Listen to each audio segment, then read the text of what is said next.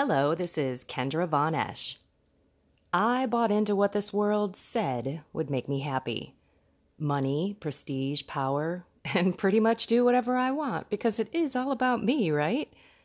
Until God found me and flipped my reality upside down and honestly transformed my life.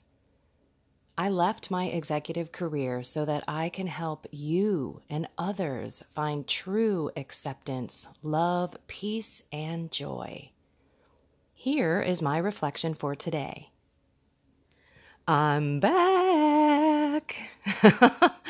I am so sorry I have not been real consistent with these podcasts because some other things have just been taking priority and filming the news every day for Shalom puts a couple of wrinkles in my morning in terms of time, getting ready, etc. But I can always put the podcast together in the afternoon.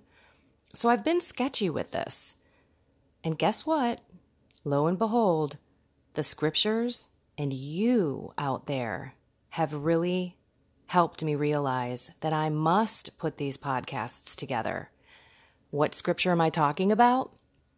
Well, this morning's readings at the end of the gospel, and let me see, I'll read the gospel. It was Matthew chapter 9, verse 32 through 38. The harvest is abundant, but the laborers are few. So ask the master of the harvest to send out laborers for his harvest. And then, of course, the uh, memorial of Saint Augustine, Zhao Rong, and his companions, which are all of the people that were bringing the word of Jesus Christ and Catholicism to China. I mean, I look at them and I think, boy, I'm not really laboring for the Lord, am I? And I need to, I must. That is what I'm called to do. And you are also the reason why I'm going to be back on this podcast on a regular basis. I'll try to keep them short and sweet, but I've received feedback from people of all religions out there, trust me, how they have missed my podcasts or and this was awesome. This was just yesterday. A woman who is looking to come to the faith has had a long 20 plus year journey through um, a bunch of different denominations of Christianity and just doesn't have the time right now to go through RCIA. But she is a podcast junkie. And she shared with me that she listens to mine first, and it hit me like, oh my gosh, well, you haven't heard one of mine in a long time.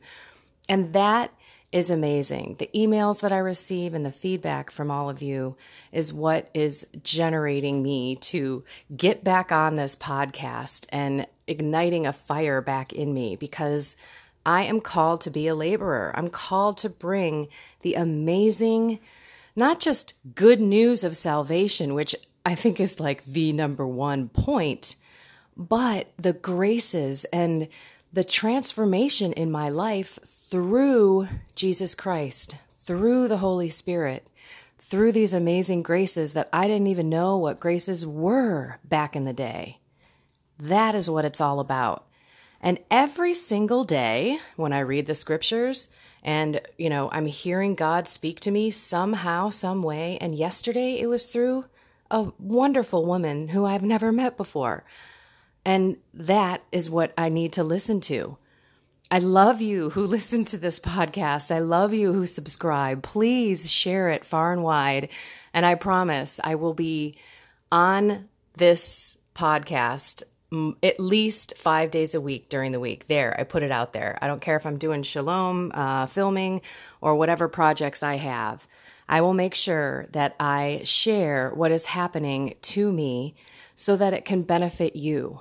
It may be a struggle that I'm going through, or it may be an epiphany that I've had, or it may be just what I hear the Lord telling me that I can share with you because, quite frankly, I think a lot of us are in the same boat.